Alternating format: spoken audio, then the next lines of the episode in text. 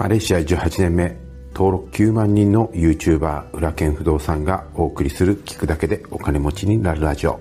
過去出版した本は16冊。累計31万部長は不動産業界日本一を誇ります。不動産投資のほか国内外で5社を経営する現役社長の裏剣がファイヤーを目指すあなたのために具体的な方法論やお金と幸せについても語ります。おはようございます。日曜日の朝でございます。いかがお目覚めでしょうか、えー、今日のグッドニューはですね、えー、毎朝ですね、僕はワンちゃんと愛犬とね、散歩するのが日課なんですけれども、え、ー、と、家の前の公園がですね、え、以前はですね、まあ、クローズドされて、えっ、と、まあ、ロックダウンの時にはですね、一歩も入れなかったんですけれども、まあ、今はですね、自由に入れるようになって、たくさんの愛犬家たちがですね、えー、朝散歩をさせているんですよね、ワンちゃんたちを。で、いろんな種類のワンちゃんとですね、えー、うちのロッテイ君も触れ合って、えー、楽しくするのをしておりますし、僕もあのそういった愛犬家たちとですね、毎朝、えー、挨拶を交わして、えー、リフレッシュ、ね、あのー、一日の、まあ、その、始まりとしてね、えー、いい空気を吸って挨拶を交わしてで一日を始められる幸せをですねかみしめております、えー、それとですね先日、えっと、オンラインサロンのサロン内の飲み会をやったんですけどね、えー、この飲み会に参加してくださる方も毎月、え増えてきましてえその中で横のつながりもだいぶできてきたんですよね。で僕のビジョンそしてミッションは、えー、不動産を通じて人と人を幸せでつなげるというビジョンと、えー、不動産の知識を全ての人にというミッションを持っています。で具体的には不動産の知識をいつでもどこでも誰でも学べるようにするというえこえ、ミッションなんですけどもその一環として、えー、不動産実務検定や、えー、サロンも運営しています。で幸せでつなげるっていうことが一つの目的になってますからまあ全国のですね不動産投資家大家さんをつなげるっていうことをですね、まあ、具体的に実現するツールとして、まあ、サロンをやっているということです。で、去年の7月からこのサロンを開始して、えー、現在1130名の方かなに参加していただいてます。で、最近はですね、地域の仲間とつながろうというね、えー、コミュニティもありまして、えー、その中で、えーとまあ、例えば関東地域関西地域で、えー、皆さんですねつながっていただく、えー、グループがあるんですけどもその中で、えー、一緒に DIY, をしませんかというですねスレッドがあるんですよ。で、えーまあ、初めてね不動産投資をされる方はそんなに今はね、ローンもつきにくいですし、えー、自己資金で買えるレベルというと、やっぱりボロコ建てみたいなものになってきてしまうわけですよね。で、えー、リフォーム代もそんなにかけれないですから、やっぱり、えー、初心者で、かつ現金で、えー、建てを買って、かついきなり、えー、セルフリフォームをしなければいけないという方もたくさんいるわけですよ。で、やったことがないと、セルフリフォームもなかなかうまくできませんよね。そこでこの DIY を一緒にやろうというグループの中で、えー、手伝いたい人、手伝ってもらいたい人を、まあ、えー、がつながり始めているんですよね。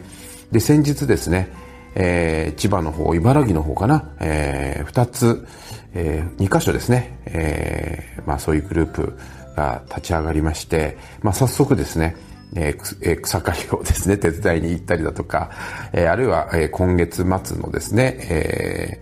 ー、愛知から、えー、千葉にですね、えっ、ー、と、まあ、リフォーム、セルフリフォームを行かれる大家さんが、えー、3泊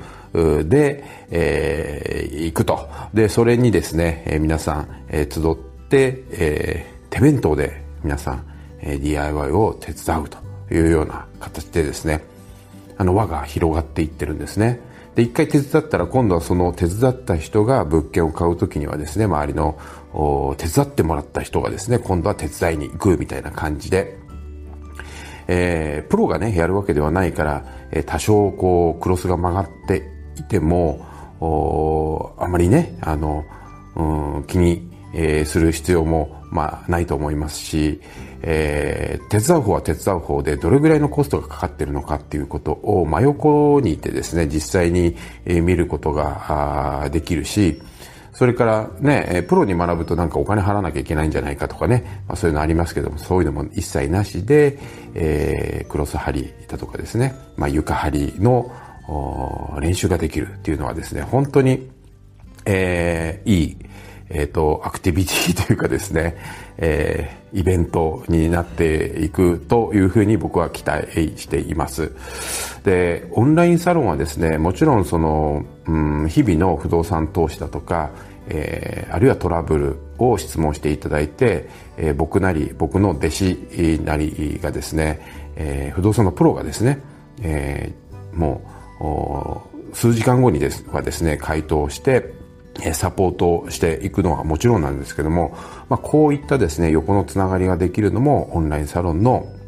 え、メリットだと僕は思ってます。まあ、ぜひですね、えー、興味のある方、周りに仲間がいない方、一人ぼっちで会社の同僚にも不動産投資をやっていることを言えないで寂しく不動産投資をですね、しこしこやっておられる方はですね、ぜひオンラインサロンにつながっていただければと思います。えー、サロンの詳細はですね、こちらの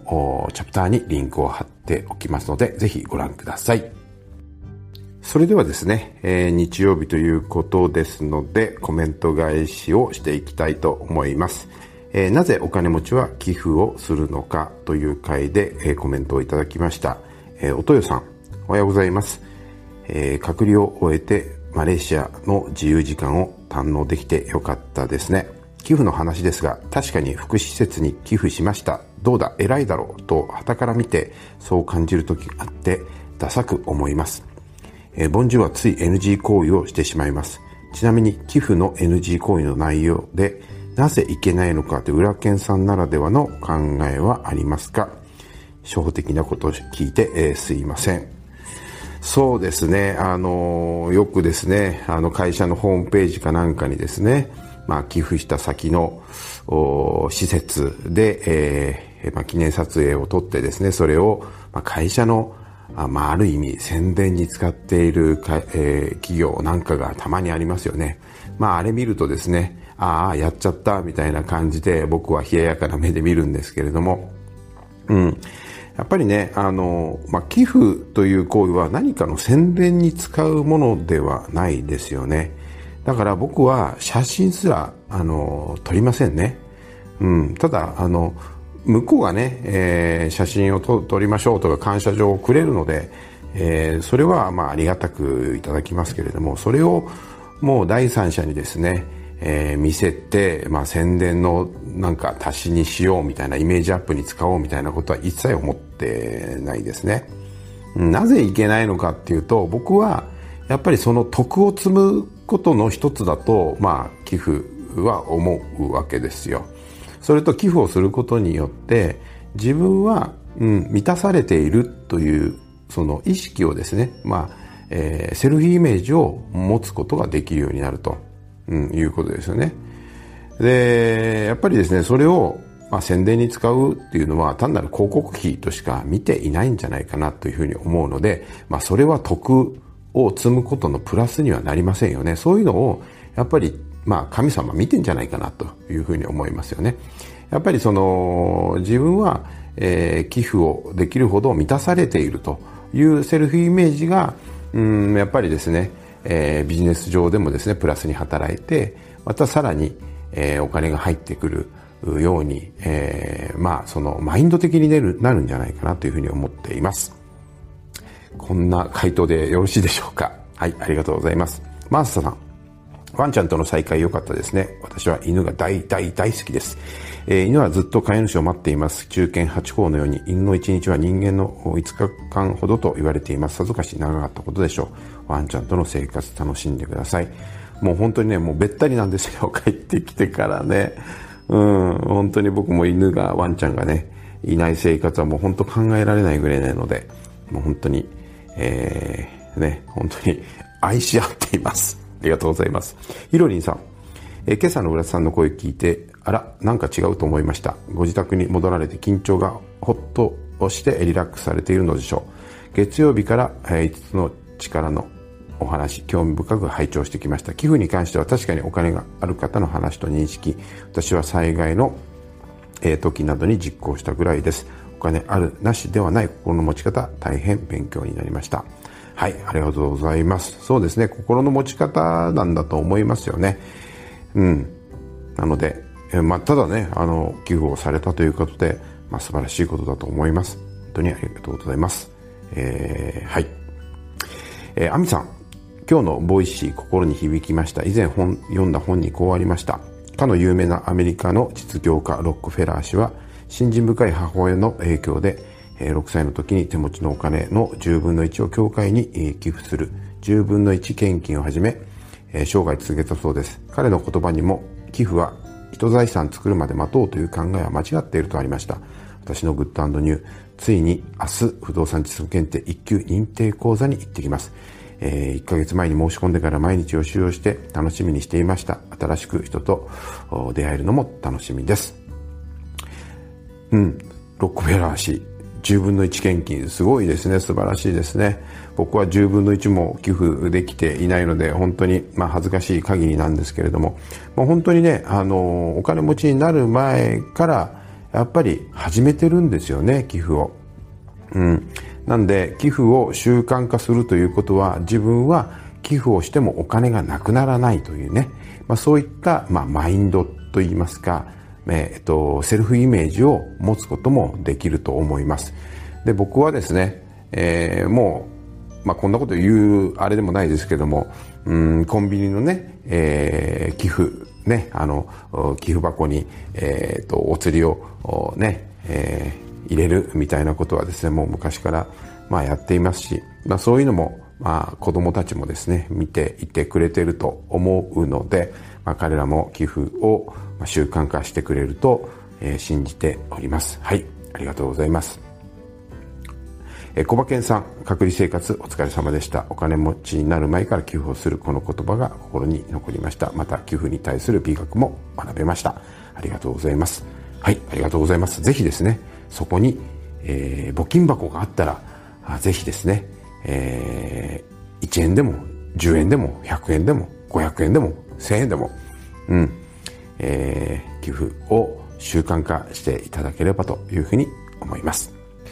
今日はですね、日曜日ということで、まあ、ゆっくり、えー、過ごそうと思ってるんですけれども、もうお昼からですね、えー、コンドミニアム内のジムに行って、えー、そのジムでいい汗をかいた後にはですね、その横にあるプールに思いっきり飛び込もうというふうに思ってます。今、マレーシアはね、とっても暑い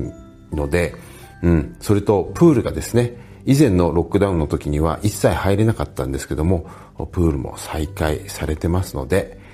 えー、汗をかいてそのままプールに飛び込むというですね、贅沢を噛み締めて、えー、味わって、えー、今日一日過ごそうと思います。それでは今日一日お元気で